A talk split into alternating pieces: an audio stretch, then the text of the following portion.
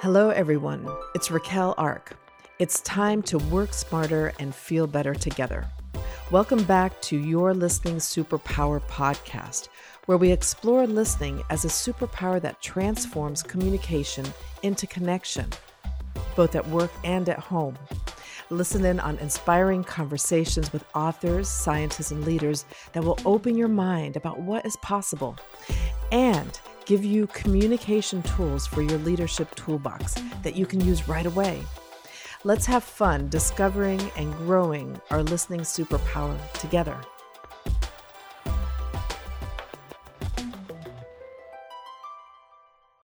What if having a quiet nature could actually be a hidden leadership strength?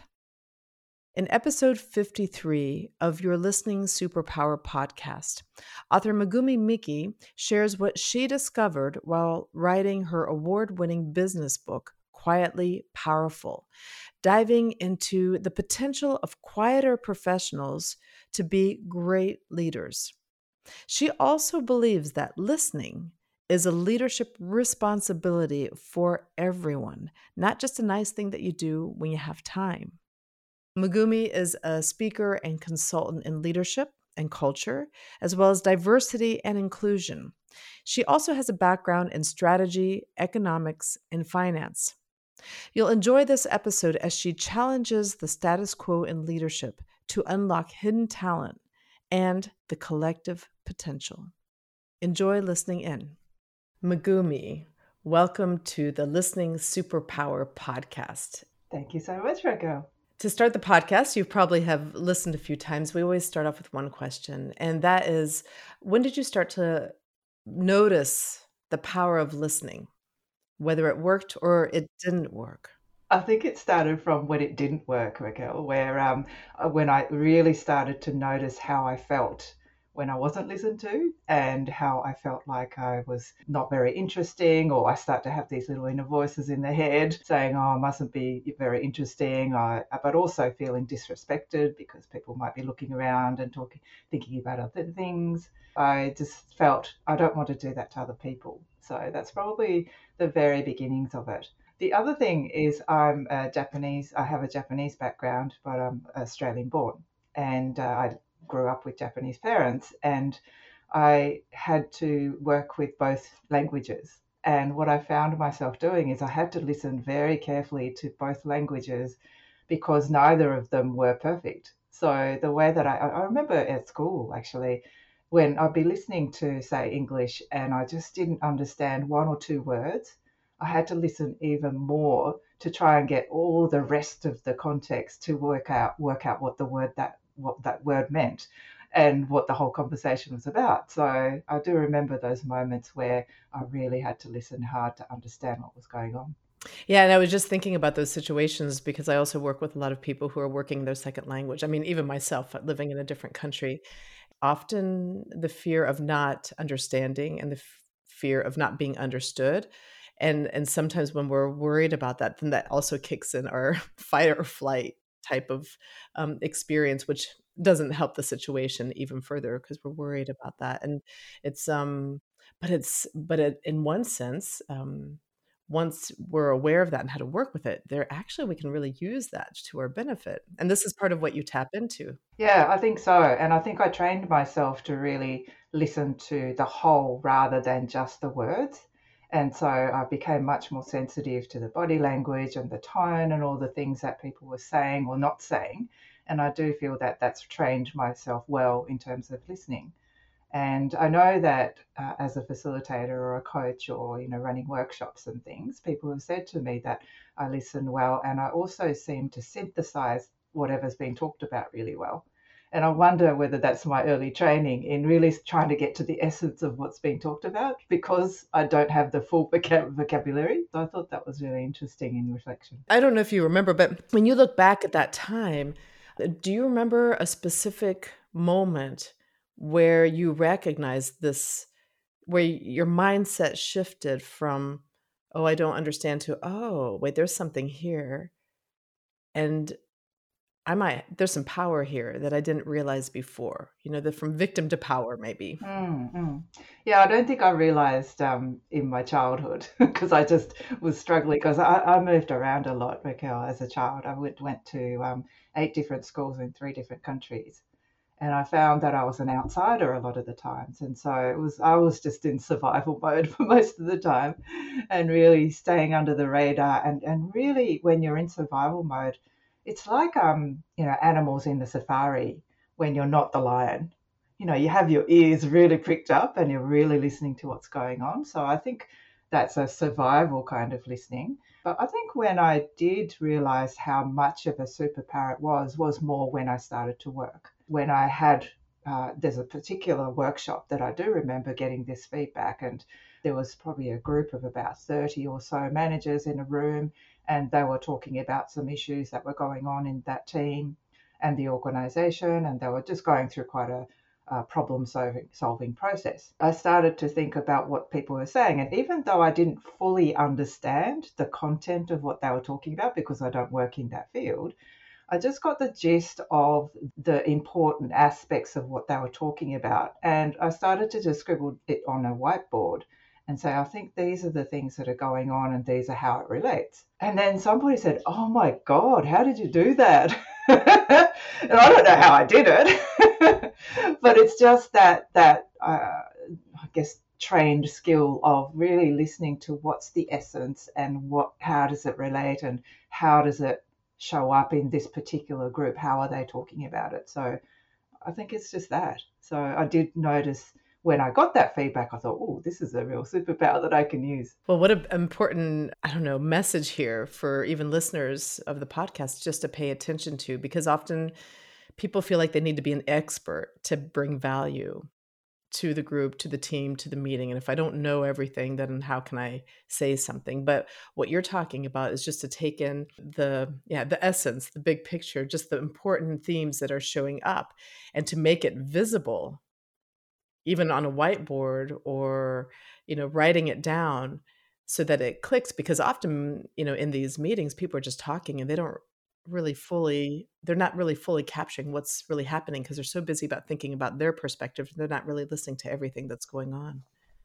What i often see is i often describe it as a ping pong match that they're all speaking at each other. And no one's taking the time to hold the ball and say what was that about and yeah, so, and the ball's like flying over the you know no under the table. It. Yeah, yeah, no one's catching it. And so I do think that if I can support that as uh, as a facilitator in the group, but also if the team can start to learn to be less of a ping pong ball, but actually hold the ball and, and take it in and listen. I think that will make a huge difference in terms of not only problem solving but productivity because i mean how often do you go to meetings and you finish and people hadn't actually heard what you said or what other people have said and you have to repeat the meeting again? So well i just heard that yesterday and yesterday i was doing a training and then that exact situation someone's like well this is really good with communication but you know we talk about things we agree and then the next day nothing's done. Yeah exactly. It's so much inefficiency well,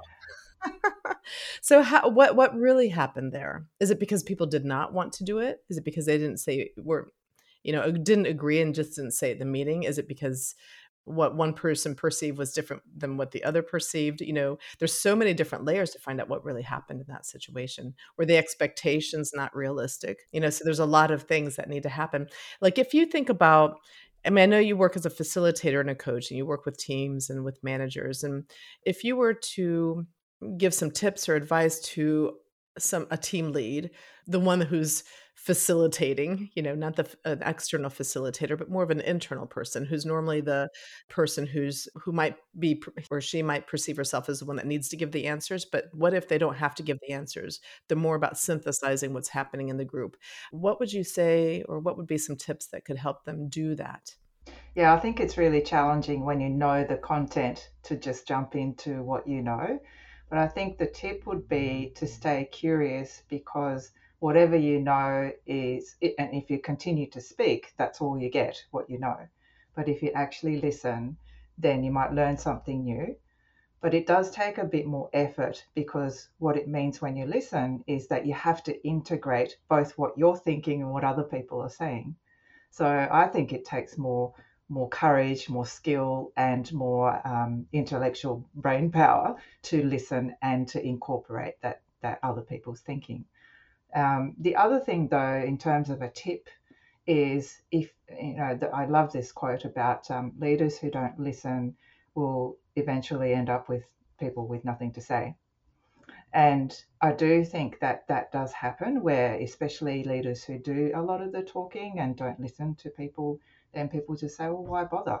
So then, then you've missed out on a whole lot of wisdom, but also it could be that you miss critical information that could cause some real issues in the organization or the team. Or it could be that you can't support somebody who's struggling. So there's a lot of issues that can come out if you create an environment where you're not listening and therefore people don't speak to you.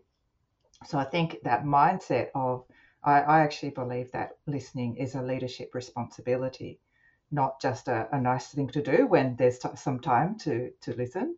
So uh, for in terms of um, up and coming leaders, but also senior leaders, I think creating that space in terms of mental and uh, energetic space, if you like, to be fully present is going to be more and more important.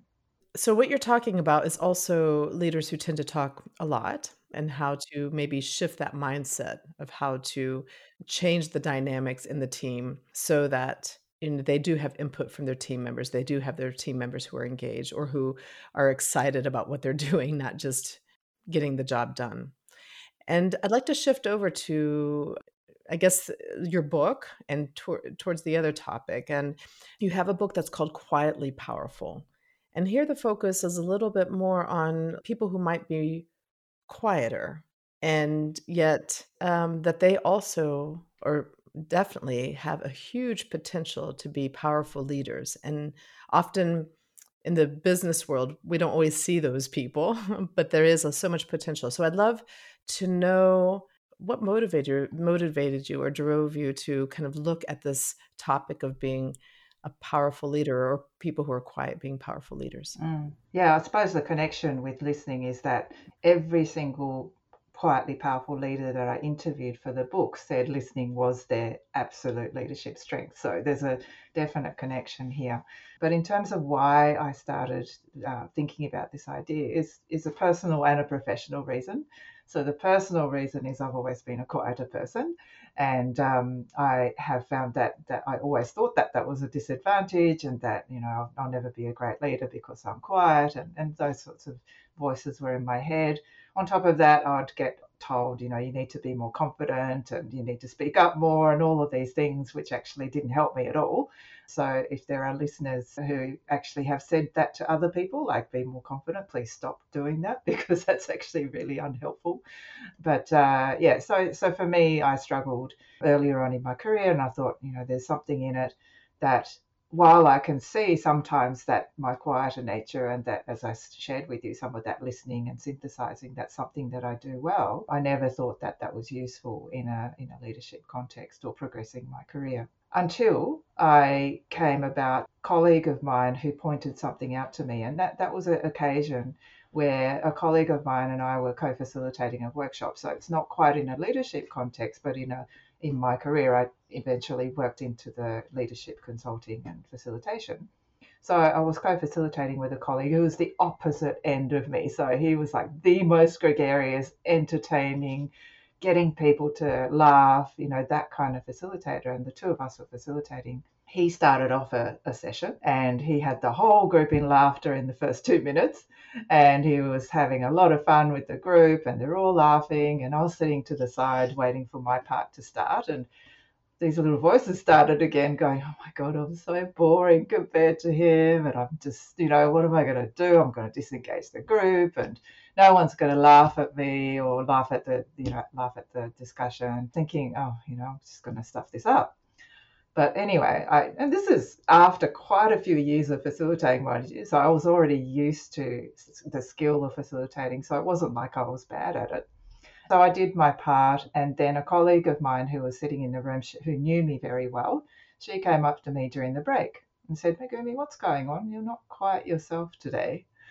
And I just said to her, Oh, you know, working with my colleague who's so entertaining and really fun to work with, I just thought, Oh, you know, I'm not as good as him. And she looked me in the eye and she just said, Megumi, the fact that the two of you are so different is what makes you valuable.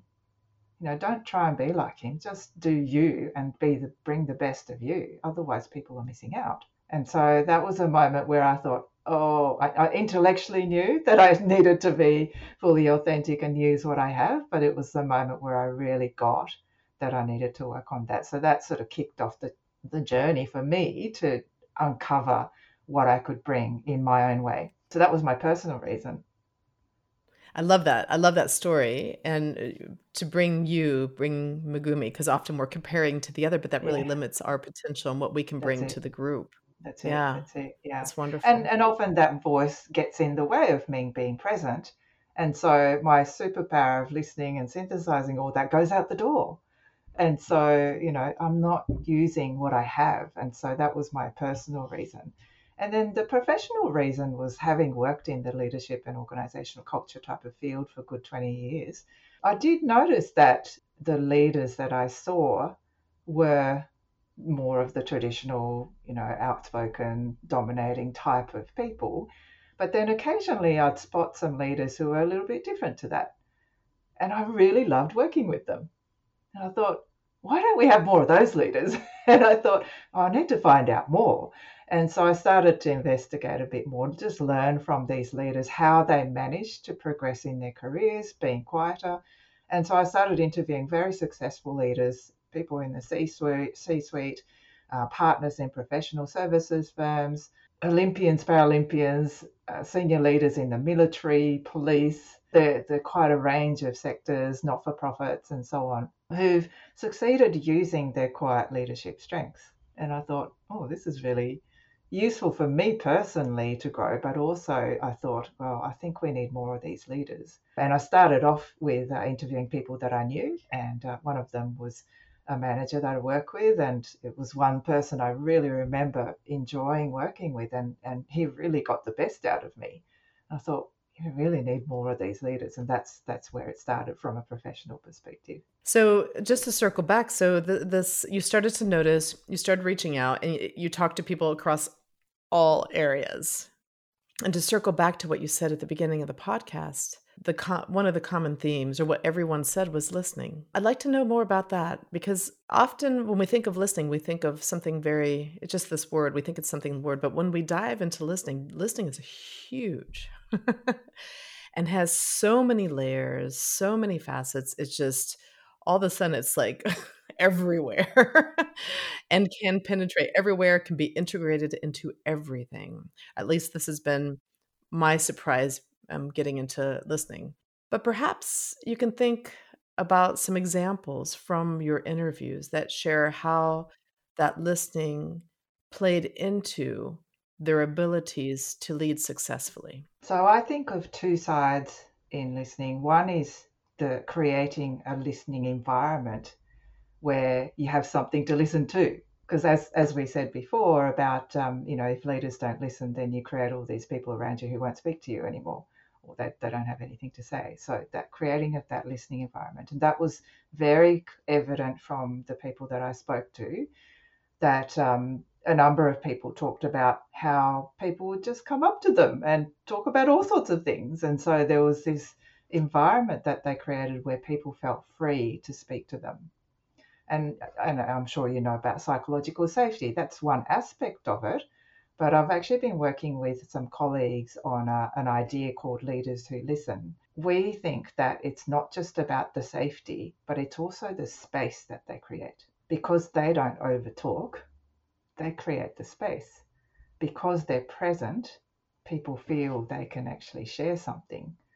And because they're mentally flexible and open, they feel that they will get listened to, therefore they'll speak if that makes sense. So their listening quality and their presence actually creates an environment where people will speak to them and they have something to listen to. So that's one side of the, the coin, I think. If they're creating that space where people, it's not only that people feel comfortable to speak, But I'm wondering if, you know, often when people are a little bit worried about what they're going to say, we tend to talk in circles at the surface instead of really getting to the issue. Or we may be stressed out and therefore we're not thinking clearly to what the real issue is. You know, some of the research shows that if we really, our quality of listening will help the speaker have a clearer way of thinking. They'll think, they have more complex thought, thoughts, not, you know, just one focus. So if a leader does that, then it could be that they get to the real issues or the real, the complexity or the simplicity in the complexity sooner than they would otherwise. And in the long run, that saves a lot of time. Yeah, I think so. It saves a lot of time in in the long run, but I also think that you solve the right problems. Because so often we're in, we, we often end up hearing a problem, going to solution, hearing a problem, going to solution, and then the problem keeps on going. And so we're firefighting all the time. That's what I hear of a lot of leaders. Well, it's actually if we slowed down, created the space, and also intentionally listen and create the safety and all of those things, then you actually get to exactly what you said. You get to a deeper place. You have the ability to get to more of the the issues and the symptom, uh, not so much the symptoms, the the root cause or root causes, the entire system, what's going on, and then you get to solve the right problem, and then you might prevent future problems. So it may not even be a long term, yeah, it may not even be a long term benefit. It can be a short term benefit. Yeah, yeah, yeah. So thanks. Now you were going to talk about the other side of the coin. So let's go to the yeah, other yeah. side of the coin. Yeah. So mm-hmm. the other side of the coin is the actual listening, and I do think that the the listening when people do speak to you, you can listen, but not think about what people have listened to. So there's like a there's a few gaps that can happen when you're listening where you might understand all the words that they said, but you don't really understand what they said. or you, you understood it, but you don't get influenced by what they said. So you actually haven't thought about it and integrated into your thinking. Or, or you don't take any action as a result of what you've actually heard and, and been influenced by. So I, again, one of those quotes is um, listening is the uh, willingness to be changed or willingness to be influenced or something along those lines. And so um, I do think that you can hear all the words, but if you're not influenced, then you're not really listening. And, so I think what you, just a few minutes ago, I'd like to go back to what you just said. You said something really, really important, and I want to just point this out to our to our listeners. We may listen, but we don't take time to think about what we just listened to like it doesn't it's like at the surface but it doesn't really if i have an image it's uh, like getting into ourselves and then we can chew on it or food that we're eating and we can chew on it and then swallow it and decide what we do what if we like it or not like it or what flavors it was we don't do that. And perhaps that is one of the biggest challenges and why we tend to be in hamster wheels because we never either we don't create the space for that to be possible because of time pressure or just too much information all at once or we just don't take the time because we're going from one meeting to the other so we don't take time to let sink in what just happened before we transition to the next or we're still in the old one and not really ready for the new one and i wonder if that has a lot to do with it but if we would take create that even space for ourselves to do that that would have a huge mm. impact mm, mm. and also i would add the space to be present as well so even if you have a short amount of time, I think this is one of the things that people often say, or I've heard leaders say, is I don't have time to listen. But I actually recently ran a listening masterclass where I got people to act, uh, some listening activities where I got people to listen to somebody for two minutes, and they had an enormous impact in terms of the person speaking feeling listened to. And so, in two minutes, by being fully present, you can have an enormous impact. And so, I think there's a there's a, a, real misunderstanding about what does how much time do you need to listen. Actually, you can be listening for two minutes and make a huge impact. So I'd, I'd add that on top of the space to think about things as well. But I guess coming back to the quietly powerful leaders, their natural tendency is being a little quieter. So what they naturally do is create this airspace for people to speak and, and really be able to share things. But on top of that, their tendency is to think about things. And so they take it in and they think about it. And, um, I, and I can share with you an example of um, a CIO, a Chief Information Officer, who was in um, Uh, a very, very busy government department, and they were having to invent and create new things all the time because the environment was shifting. And one of the things that he used to do was to, if he had an idea, he would give it to his executive team and say, I'm having this idea. I, it could be completely wrong. I'm not quite sure, but I really want you to come back and let me know what you think and let's let's talk it through because I'm I'm really not sure. The executive team will come back and they would really thrash it out and, and work through it together and, and come up come up with a much better solution. And so he created that environment of challenging up without any concern. So the the team members were quite happy to challenge the, the boss. And then on top of that, he would listen to that and actually change his thinking as a result of what he heard. And so the team felt really listened to, felt really empowered.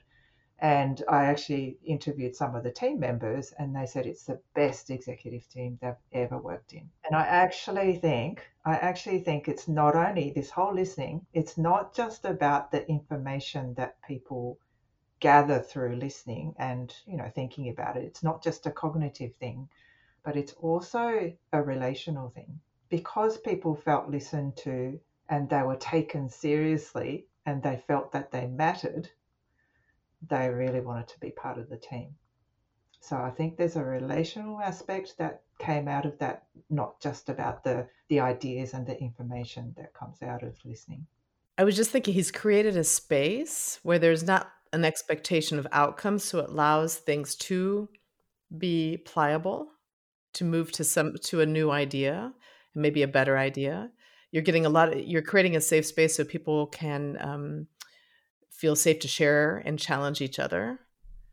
And because there's a potential of things changing and, and that environment is there then they're all in that mode instead of this this ping pong table and this ping pong back and forth.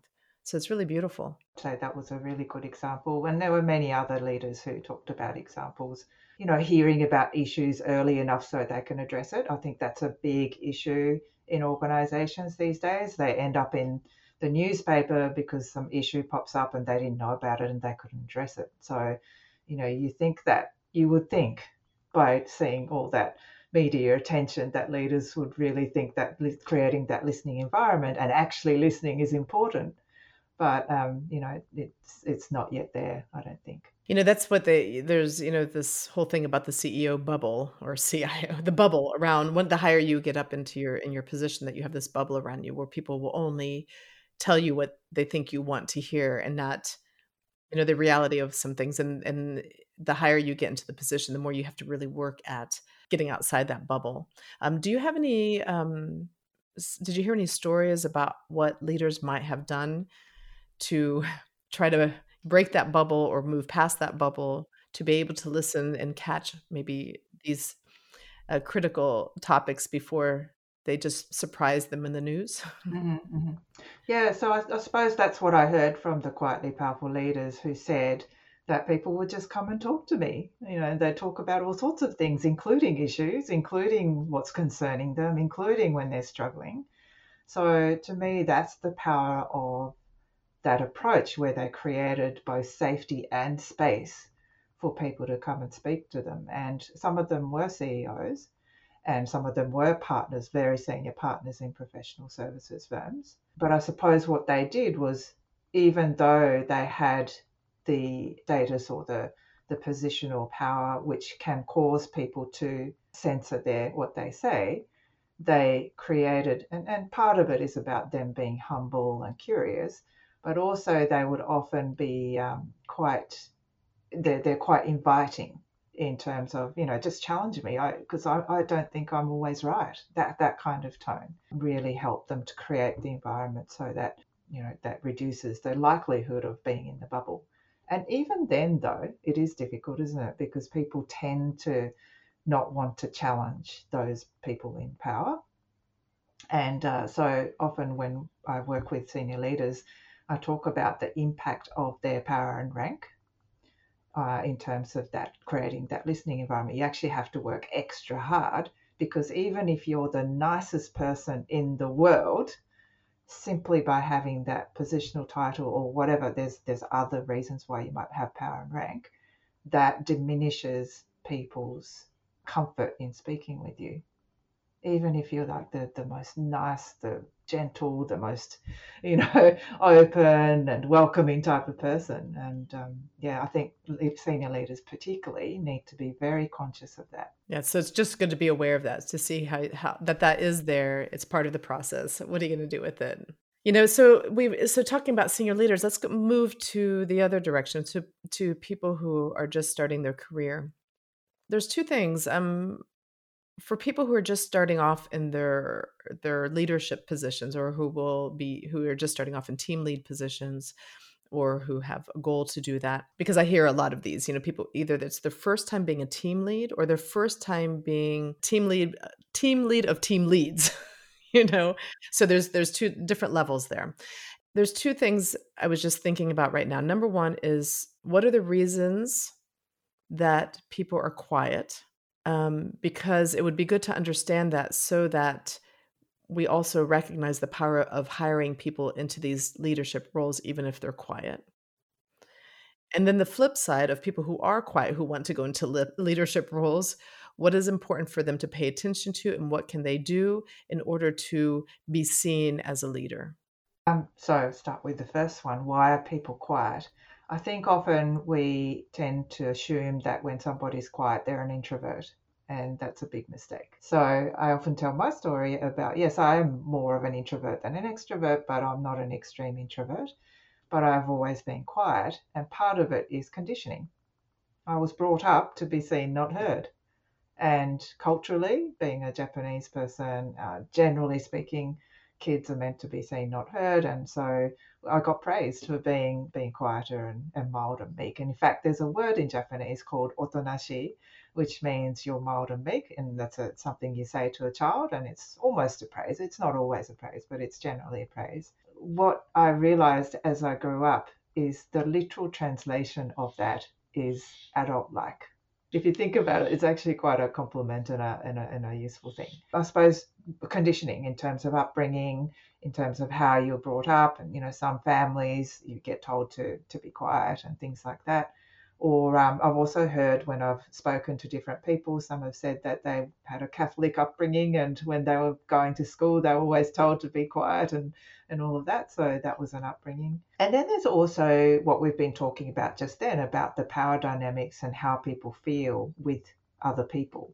It could be a hierarchical thing. Many, many people say they get really anxious when they're uh, speaking with a group of people and there's some somebody senior in the room. So that might be one.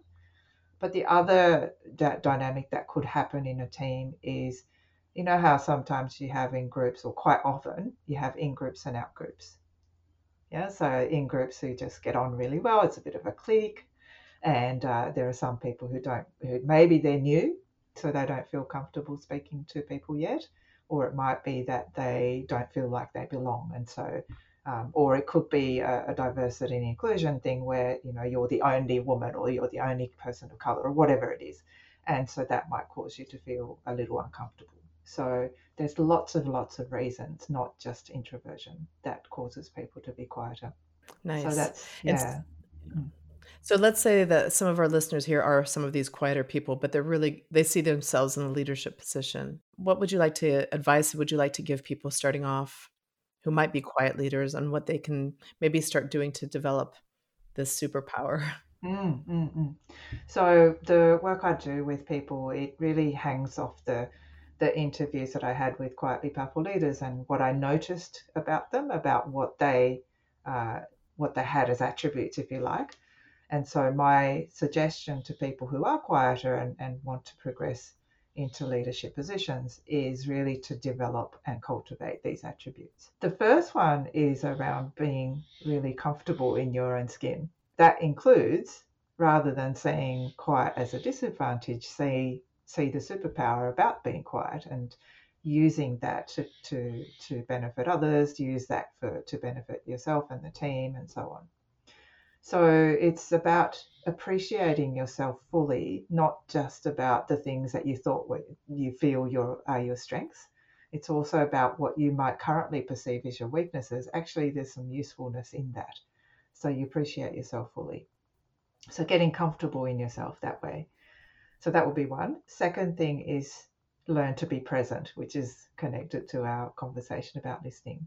And it is related to the, the getting comfortable because when you're more comfortable, as you would know, you're more relaxed and you're able to be present as opposed to when you're panicking and thinking, about, oh, what should I say? And what, you know, getting all anxious about, am I saying the right thing? And so on. Then you lose your present. That being comfortable allows you to be even more present. So I think that second attribute is very powerful. And I noticed that of all the leaders that I interviewed, whenever I was interviewing them, they were just fully there with me. And and they often talked about stories where they would have very deep uh, connections with people because of their presence because they connect with people they listen to people they present to people. So so that's the second attribute. And the third one is about being purposeful. And i think that's particularly useful for quieter people if they wish to become leaders where i heard from the quietly powerful leaders many of them said that they never thought of themselves as leaders earlier on in their career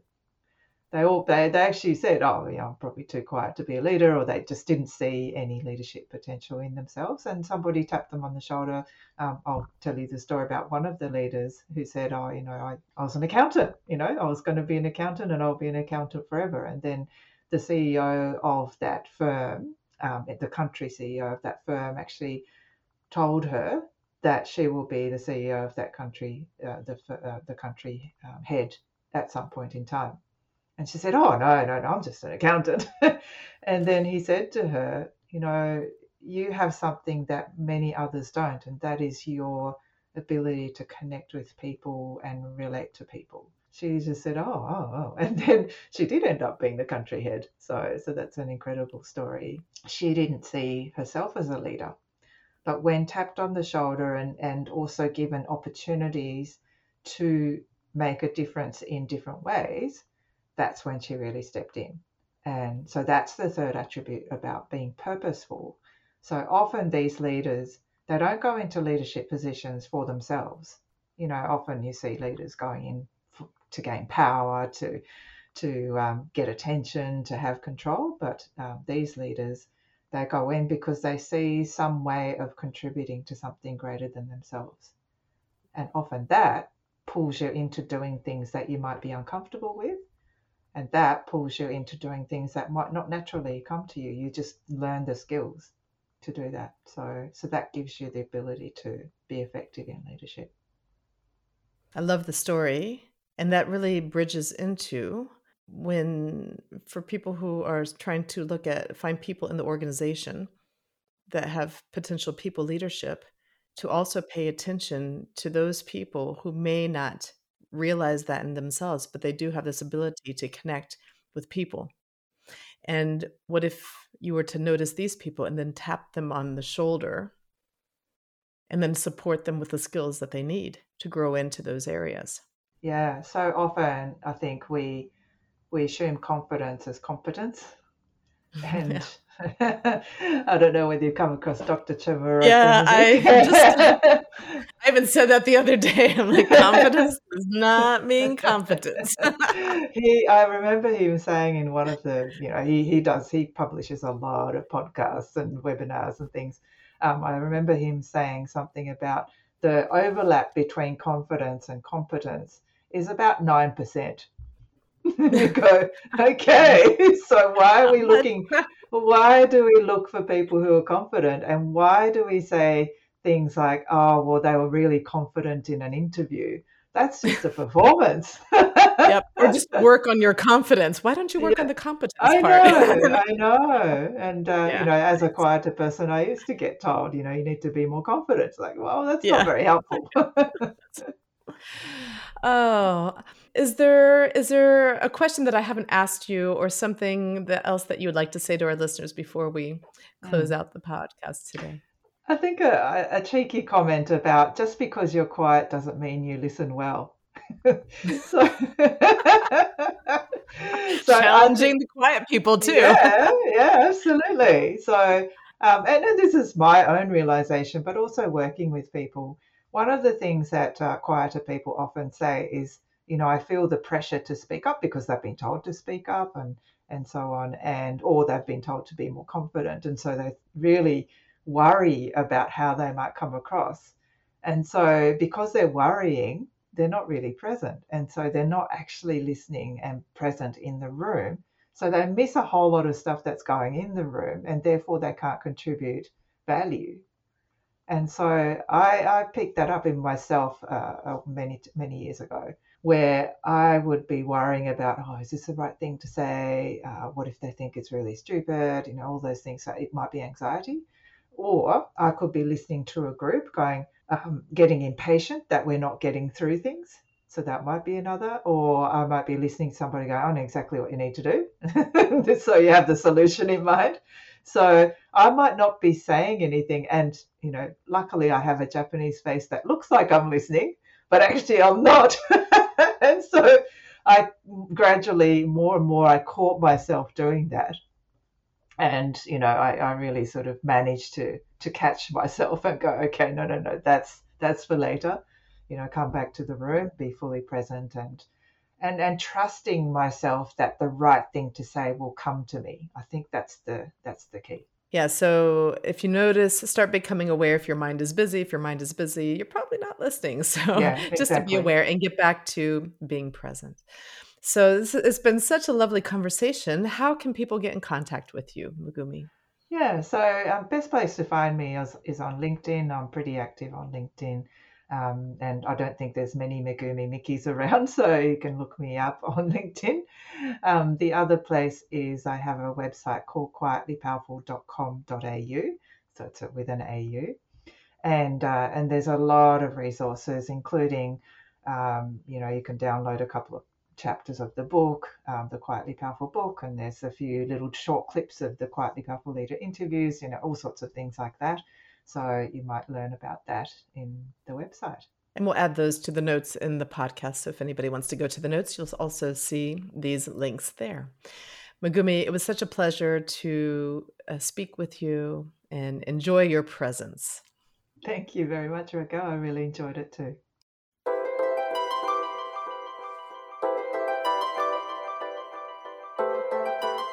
You have just enjoyed your listening superpower podcast, where we dive into how to work smarter and feel better at work and at home. This is an independent show, so please show your support by subscribing, leaving a five star review, and telling your friends. Also, if you or somebody you know has experienced listening superpowers being put into practice, email me at listeningsuperpower at gmail.com or send a voicemail at plus 49 173 234 0722.